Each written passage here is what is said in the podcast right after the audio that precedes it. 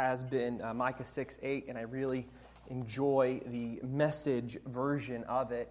And I think what you just saw plays it well with me. Um, never take yourself too seriously, but take God seriously. That's what it says in Micah 6 8. I love it in the message version. All right, well, as you know, I like to encourage you to read God's Word. And uh, what I want, especially in light of today's message, I would love to encourage you to read Philippians chapter 3, verses 8 through 10. Uh, that is a, a, great passage, Philippians 3, chapter 8 through 10. Uh, and, and just, you know, a general idea is that Jesus is better. And, and that's, that's truly what, I mean, that, I, I don't know how much more truth you can get than that. Jesus is better. All right, let's go to the Lord in prayer. Heavenly Father, we come before you today. God, you are so gracious. We ask right now that you bless us and help us, Lord, to focus in on your message, what you want us to know. And, and Lord, uh, bless all the other churches that are meeting in whatever capacity that will meet. Bless all the missionaries, Lord, that are across the world, the people who are out there, the evangelists that are involved with people, Lord, telling them about your grace and your love. Strengthen them, strengthen all of us to be comforted, to know that you got us. You, you, you have our backs, and we don't have to worry. We just need to keep trusting. We don't have to live a life of trying to obtain and get, saying, I must, I must. We simply just live a life of, I trust, I trust. And, and we just tell that message to people. Convict us of our sin, Lord. Uh, expose it. Bring it to our eyes. Lord, I'm not, I'm not smart enough to realize my own sin, but you, your word can reveal what my sin is. And I pray that same blessing upon everyone else, that you reveal our sin. We don't even realize that we can go to you in repentance and, and faith and, and just lean upon your cross and, and lift up an empty hand of faith saying, Save me, save me, save me. Lord, and then fill us with love, hope, and peace so we can continually live out the faith consistently before you. In Jesus' name, amen. Okay, so as we pursue to uh, studying this book of Ephesians, we are now entering into a section uh, of Scripture where, where we get to see and analyze a prayer of Paul. And the prayer basically begins at, in chapter 1, verses 15, and goes through verse 23. Now, it might seem as a simple prayer to some, but truly, it's not. Uh, you know, I mean, first, let us never, ever have that type of mindset or attitude towards any part of Scripture thinking that it's just something simple or, or uh, you know, trivial. You know, whether it's the detailed laws of Leviticus or the measurements of Noah's ark in Genesis or the long list of names in 1 Corinthians, all of Scripture is the Word of God in our hands, and every word is precious as 2 Timothy 3 16 through 17 says, all scripture is breathed out by God for, uh, and profitable for teaching and reproof and correction and for training in righteousness, that the man of God may be a competent and, and equipped for every good work. Let us never forget that. So, as we analyze, so we continue then to analyze uh, this prayer, one of, Paul, one of my greatest hopes for you and myself is that our own prayer life will flourish because of it. For, for we see Paul prays for things that we can pray for ourselves and pray for other people. You know, the more we see how he prays and what he prays for will hopefully only strengthen our own prayers before the Lord. And, and what I mean is that it will give us more confidence in praying before the Lord. You know, to become more confident in His throne of grace. So we can rid ourselves of doubt, like maybe God doesn't really hear me. Maybe He's not really paying attention to me. Or maybe God doesn't really care about me and my problems all that much. For the gospel of God's grace now has granted us freedom to come to God and speak with Him because not of our own works or of our own worthiness, we don't deserve the blessing of speaking to God, but we come solely based upon what Christ has done for us. We come in His perfection, in His holiness on our behalf through faith in Him alone in our prayers. For Christ, Christ is the one who has established and opened and maintains this connection between us and God. For that is the good news of the gospel that man and God can be reunited and at peace with each other and live in a harmonious relationship for eternity with each other by man having faith in Christ. That's it. For Christ has done everything needed and required to have the, this most blessed and glorious relationship despite our circumstances and failures and sins in our life and our stupidity, which I'm quite good at. And Paul is going to encourage then these Ephesians and us to grow in this relationship now that they uh, now uh, in this relationship now that they have this connection with God and encourage us to grow in our greatest need, which is truly knowing God. And our title today then is Knowing the God of the Bible. So today we're just going to look at chapter 1, verses 16b, just means the second part of that verse, through verse 17. So we're going to look at the text. You know, Paul has just stated here that he is so grateful to God for all that God is doing amongst the Ephesians, specifically that they're continuing in their faith in the Lord and they have a love for each other. So he says in verse 16, remembering you in my prayers. And this brings us to our first point in knowing the God of the Bible. You hopefully realize the importance of prayer when you know the God of the Bible. What you have here is Paul revealing to us the importance of prayer in our walk with God, or more specifically, that prayer matters and makes a difference. See, even though Paul could not be with the Ephesians physically so as to help them in their walk through this world as they face temptations and trials and woes, and though he could not contact them on the fly, for they didn't have telephones and they didn't have the internet, you know, emails. He knew, though, he was not helpless in ministering to them and making a difference in their life. For he prayed for them constantly. He constantly spoke to God about them, for he knew that the real power for any ministry, for any flourishing in the Christian life, comes from God alone and not man. For Christ himself said in John 15, 5, I am the vine, you are the branches, whoever abides in me and I in him. He it is that bears much fruit, for apart from me you can do nothing. Not something, not little things, but nothing. So, though Paul had done much to establish the churches in Ephesus and he has heard good things coming out of Ephesus, like them continuing in their faith and loving each other, and the fact that there were still churches there. He still always, pray, always prayed for them. For prayer reveals our full dependence upon God. I mean, that is, the one, that is one of the main reasons why we pray about things. Because we know, or at least we should know, that we cannot do things on our own and you especially see this in ministry, in your own personal ministry. We can't change hearts. We can't make people grow. We can't mature people. When you try, you just kind of push them away or create this weird sense of legalism in them. You know, we can't even change ourselves, but God can, and that's why we pray. You know, Paul here, Paul here then is indirectly revealing to them and us that even he, an apostle of Jesus Christ, the guy who saw the resurrected Savior, you know, threw him off his horse upon the floor, blinded him, the guy who dealt with major trials and overcame, like being beaten and shipwrecked and bitten by a snake, the guy who established church after church after church and did miracles and even casted out demons that even he, the apostle, an apostle of Jesus Christ, was fully dependent upon the Lord for his ministry.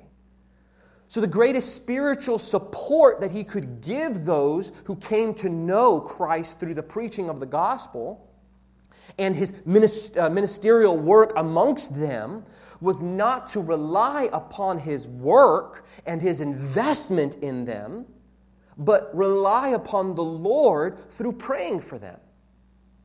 You know, Paul is showing us all that even though we may have, a, have the strongest discipleship programs here, you know, even though we may have a strong fellowship with each other throughout the year, or even an awesome, uh, an awesome worship, uh, worship service on Sundays, as important as these things are in our life, they don't replace the need for prayer to, uh, to God for each other each and every day. They don't replace that. Sometimes we think the program has got them covered, but prayer is an essential aspect of our walk. For again, prayer reveals to God our utter, our utter helplessness without Him, and prayer makes us acknowledge our helplessness without Him. But then it also reminds us that we are fully in His gracious care, and He alone has the power to change things and make a difference. So when we go about our day then with whatever, and we forget to pray, forget to commune with God in all that we do, it sadly reveals that we think we can do it on our own, which is so far from the truth. You know, we think we're strong enough or witty enough or smart enough to handle all that comes at us with the, in the world. So, guess what? We end up doing things our way and then we get frustrated. We give in to worry, we give in to stress, or we get upset and we feel alone and we feel trapped. And since we falsely think we can handle it on our own, we start to live in our pride and hurt those around us. Or worse, we start to live in our failures and start to give up on life.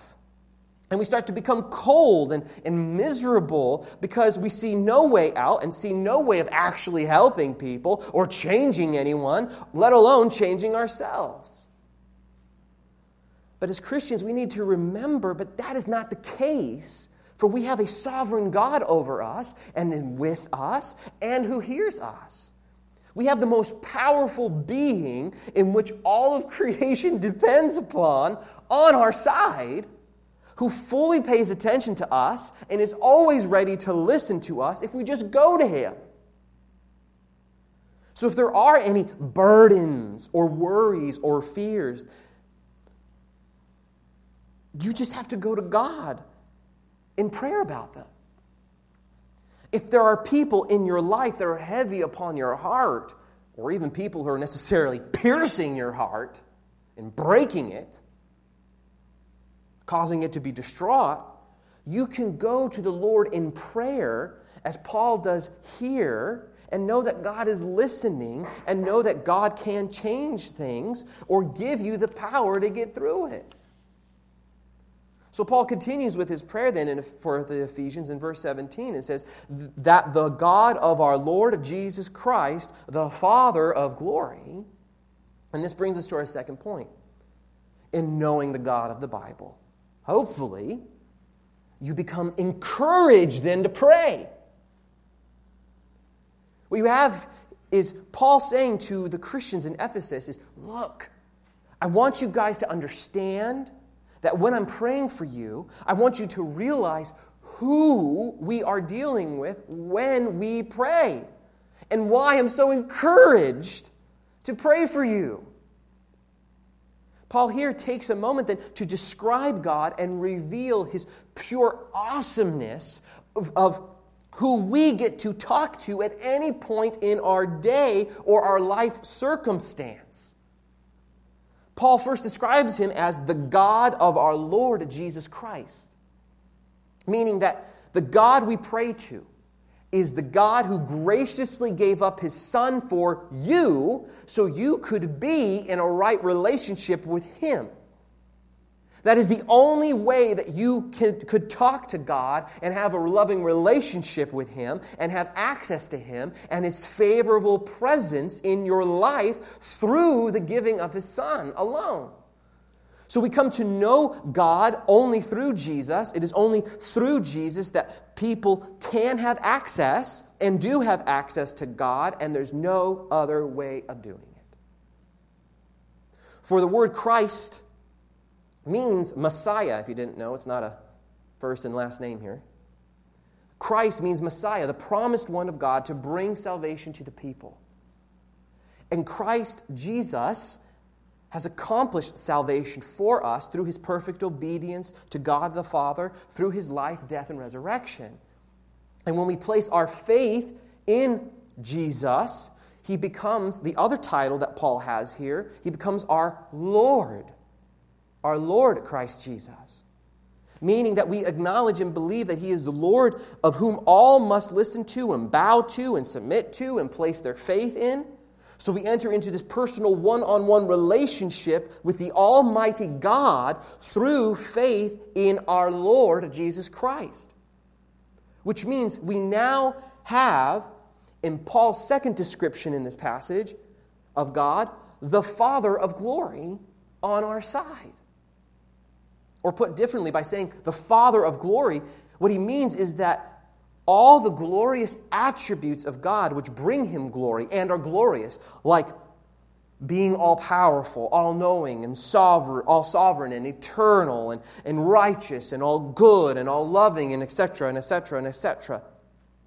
And the fact that he is just God, the Alpha and the Omega, uh, uh, Alpha and Omega, the beginning and the end, the one who declares the beginning and the end the one who has no beginning and has no end,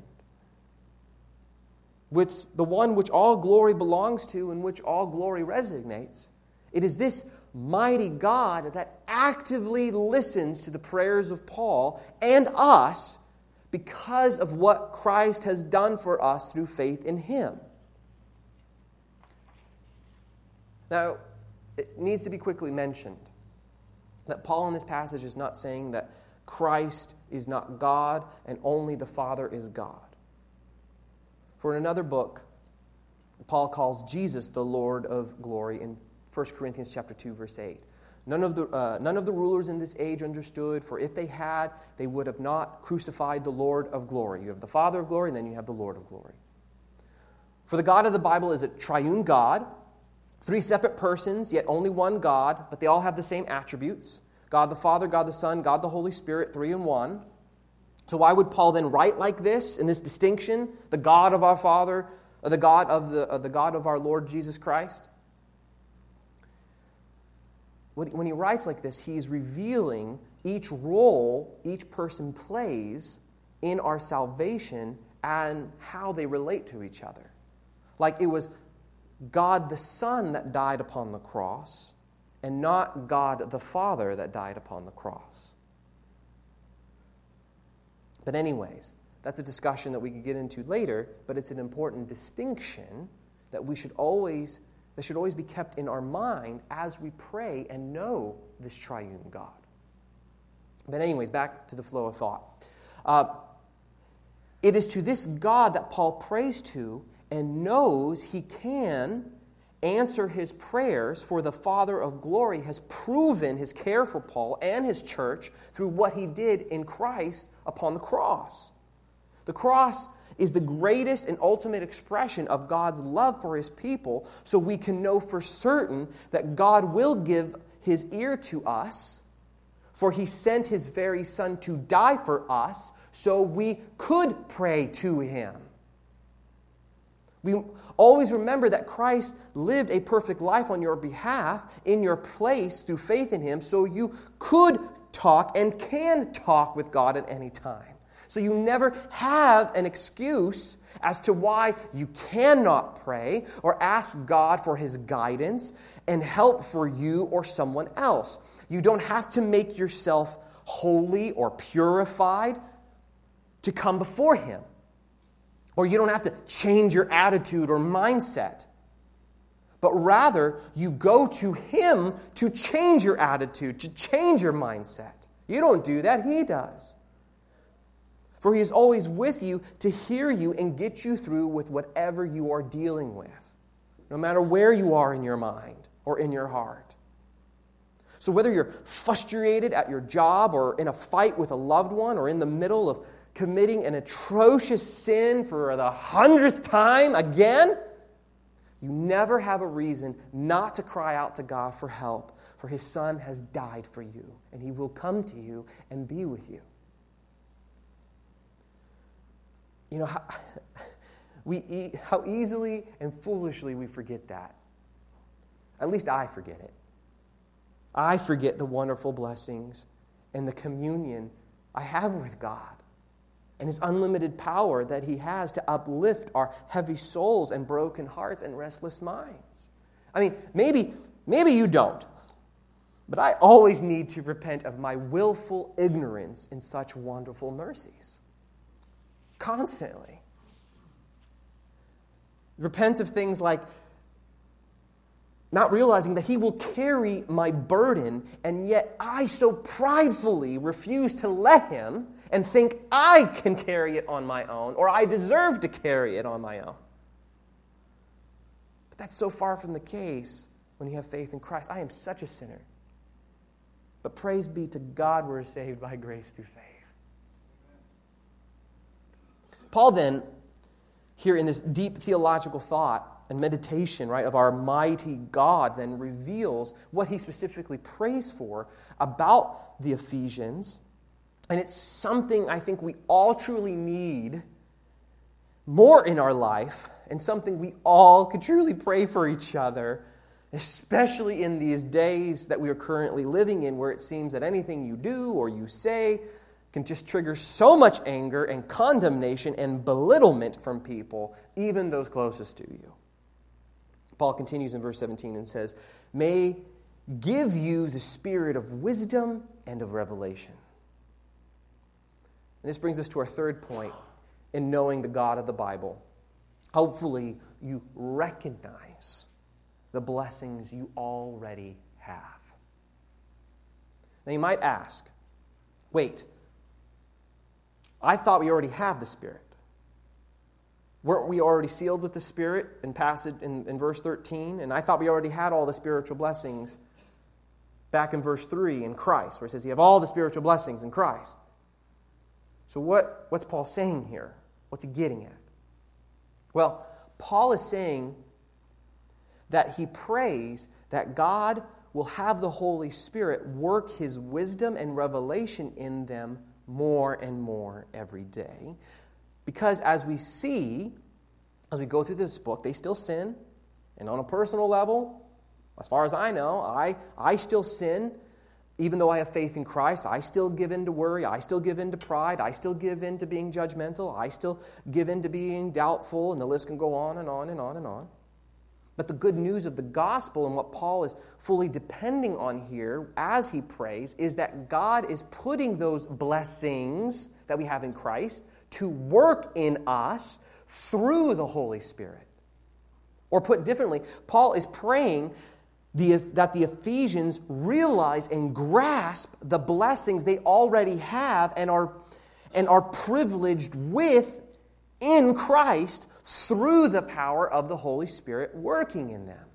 Paul is praying that God would remind us and show us that we don't have to frantically or exhaustively try to obtain spiritual wisdom and spiritual revelation from the Lord.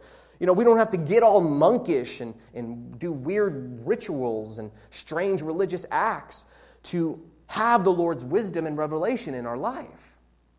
We already have it because we have the Holy Spirit and, his, and, and He is strengthening those things within us. We just need to be more open to it by faith in Christ.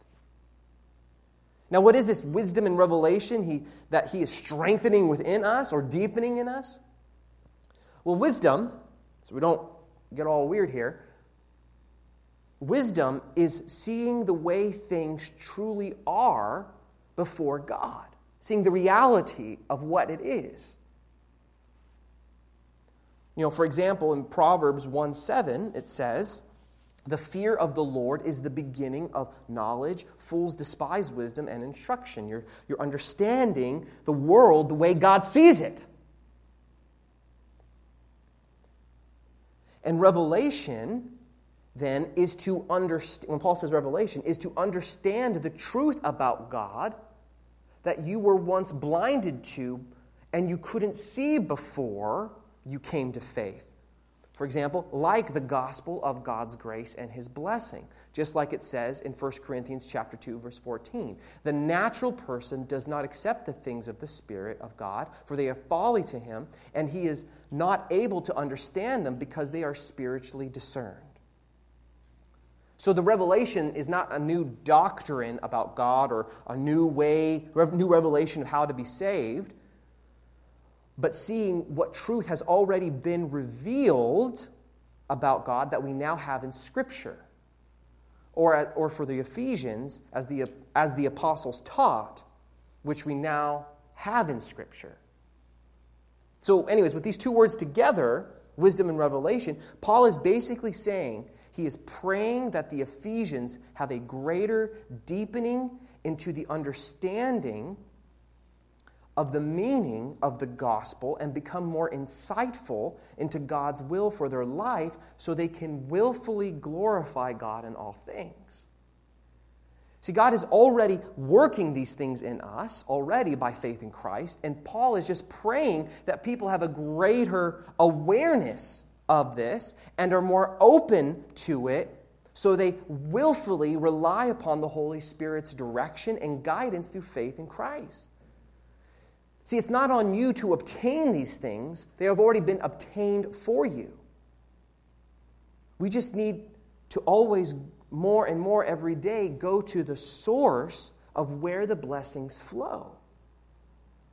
And that is faith in Christ alone and his works on our behalf, which Paul is praying for and what we should pray for. But you might ask, well, wait a minute. Are you sure that God is working these things in me? Because I currently don't feel like it, even if other people are praying for this in my life.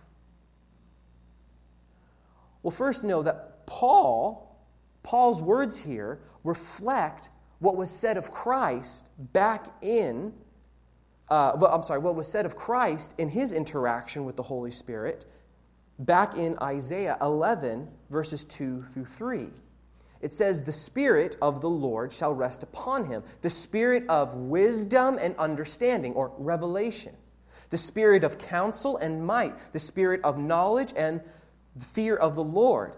And his delight shall be in the fear of the Lord. He shall not judge by what his eye sees, or decide disputes by what his ears hear.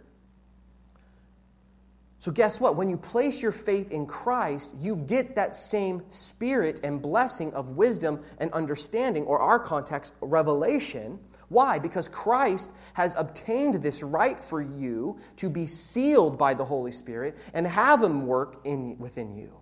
Christ's perfect obedience and sinlessness to have the Spirit rest upon Him was done so the Spirit could rest upon you through faith in Him alone. Now, obviously, the blessings will not be done in the same way because you're not the Savior of the world, but the Holy Spirit still will guide you in this life with wisdom and revelation because of Christ's accomplishments for you on your behalf. But the point is, is that God is working these things within us and we don't even know it. And Paul is praying that the Ephesians realize it and rely upon the Holy Spirit more and more every day through faith in Christ. And we should too pray this for ourselves and others. Now, you might ask, how can you be more open then into seeing the Holy Spirit's work in your life by faith in Christ? Or more to the point, what tangible, practical, non abstract ways can you realize the Spirit's work within you? So you can experience the wisdom and revelation that is already given to us in Christ. And, in, and maybe encourage other Christians to be more open to the Spirit's work in their life. And Paul gives us the answer then. We're coming to a close. Paul, uh, he says, in the knowledge of Him. The last part of the verse here. Paul prays that the Holy Spirit gives wisdom and revelation in knowing who God is, or put simply, God revealing Himself more to his people through his word, but not just on this factual level. The wisdom and revelation that the Holy Spirit works in us is not just simply knowing more facts about God and his ways, but the Holy Spirit helps us place our trust in those facts and ways of God through faith in Christ as we live in this world. The Spirit teaches us these deep truths of God through taking Scripture, our infallible source of knowing God, and helps us understand God and His ways more so we can have a closer and personal relationship with Him. Or to be more practical, so that you start to realize how present He is in your life and how truly caring He is for you in all that you do. That comes about the more and more you learn of Him which the Holy Spirit promotes within you through faith in Jesus. When you learn more about his power and his character and his ways, it changes the way you live. In that you start to trust him more with more things in your life, and you start to see him in your life more and more, and not just on Sundays. You you look to him by faith in Christ to help you deal with your fears and your worries and your anger and your confusion because you see that God is bigger than those things and that his love for you is bigger than those things. And, and let me be a little bit more specific here to kind of give you of an example of one way of how this works for us. Okay, this is one way. As you learn about God through the reading of His Word, by the power of His Spirit, the Holy Spirit is there filtering all that you learn about God through the gospel message of grace, all through what God did through His Son for you. Hence, Paul said earlier, the God of our Lord Jesus Christ. Everything centers around Christ, this gospel message. So, Paul's prayer that God may give you a spirit of wisdom and of revelation in the knowledge of Him, a specific example then of how this prayer applies to you and me, would be as you come to grow in the Spirit's power by faith in Christ, to become wiser in seeing the way things are before God and grow in an understanding or revelation of who God is and His ways the Spirit helps you let go of your worry of being successful in this life according to the world's standards. Like being successful in your relationships, like being successful at your job, or being successful as a parent or a grandparent, or really just having any success in this world at all. The Spirit reminds you of the relationship you now have with God and what the ultimate goal is for you as you live in this world, and that is not to have you be successful in the world's eyes, but rather the goal is to conform you to the image of His Son who trusted in His Father perfectly in all things. That's the goal.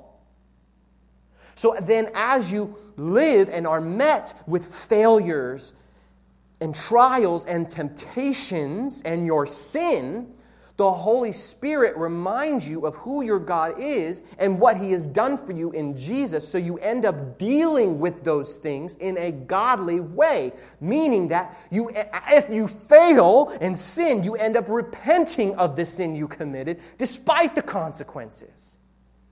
And you're okay with that or whether you're in a trial or in pain, you're okay because you know that God is working this out for your good so you can be like His Son. Even though you are full of tears, there is a joy there, so you're not overcome by your pain and trials. You continue on because you know it's working out because you know the whole point of your life is not about being successful. It's about becoming godly through trusting in Christ with whatever comes your way, even if that means you're dealing with and working through failure after failure after failure after failure in your life. You're okay because you know God is removing things and bringing you closer to Him in your relationship and understanding of who He is, and that is the most that is the best thing that can happen to you. Because you see the failure of everything else in this world, and the absolute lunacy of everything else in this world, and the absolute that everything else will be destroyed and burned and bring nothing and no hope and no confidence and nothing. You will be left with nothing, but you have everything in Christ, and you're going to be okay with that. The Spirit will remind you that you will be okay, for you're in God's hands, for you have been freed from this world, and you can rest in Christ with whatever outcomes that come your way is only for your betterment in Him. And you don't care about the success, you care about trusting in Christ.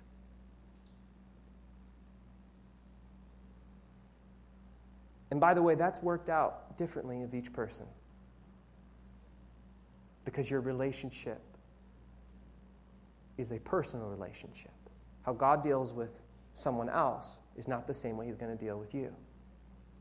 You can see that with Peter and John in the Gospels. Peter says, Well, how come he gets to live forever? And Jesus, Jesus is like, What's that to you? What I want to do with him? You just trust in me. Same, same application. That's what Paul's getting at knowing God and being excited to pray for each other.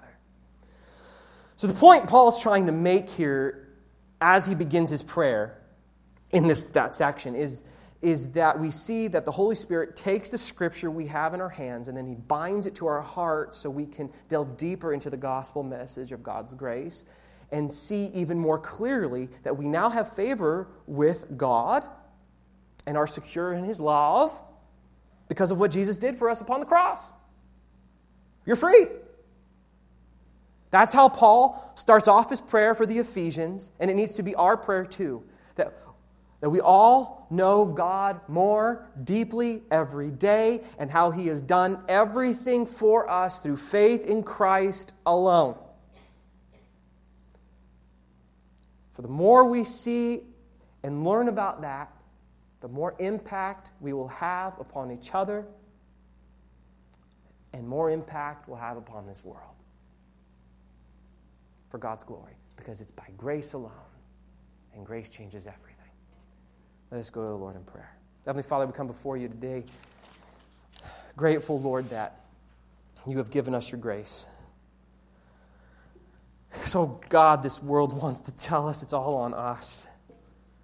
It even takes our own scriptures and twists it and tries to say that it's all on us, but it's not. The whole point is that Jesus did it. We just need to trust in Him. God, help us remember that not to gauge our success in this world as your favor for us, but, but to see it rather as just a way of trusting in you more. Help us, Lord, to remember that. Because, God, oh, we forget it. I know I forget it. And, Lord, if someone doesn't know you here today, and maybe, maybe they can come to know you and, and, and cry out to you to ask for your forgiveness and, and for you to love them and to know your love for them. And they can just submit to you and give up of trying to better themselves and realize it all comes down to Christ alone. And God, if someone's here as a Christian has been struggling with that, trying to make their life successful and, and not seeing success and thinking that maybe something's wrong, maybe the, that there's something wrong with them, God, God, remove that from them and help them see that the goal to be, is to know Jesus more to know you more, to trust in you more. And if they're doing that, all is well. Thank you, Jesus, for doing it all for us so we can have a great relationship and a right relationship with the Father. You are so loving and kind. We pray this in your Son's name. Amen.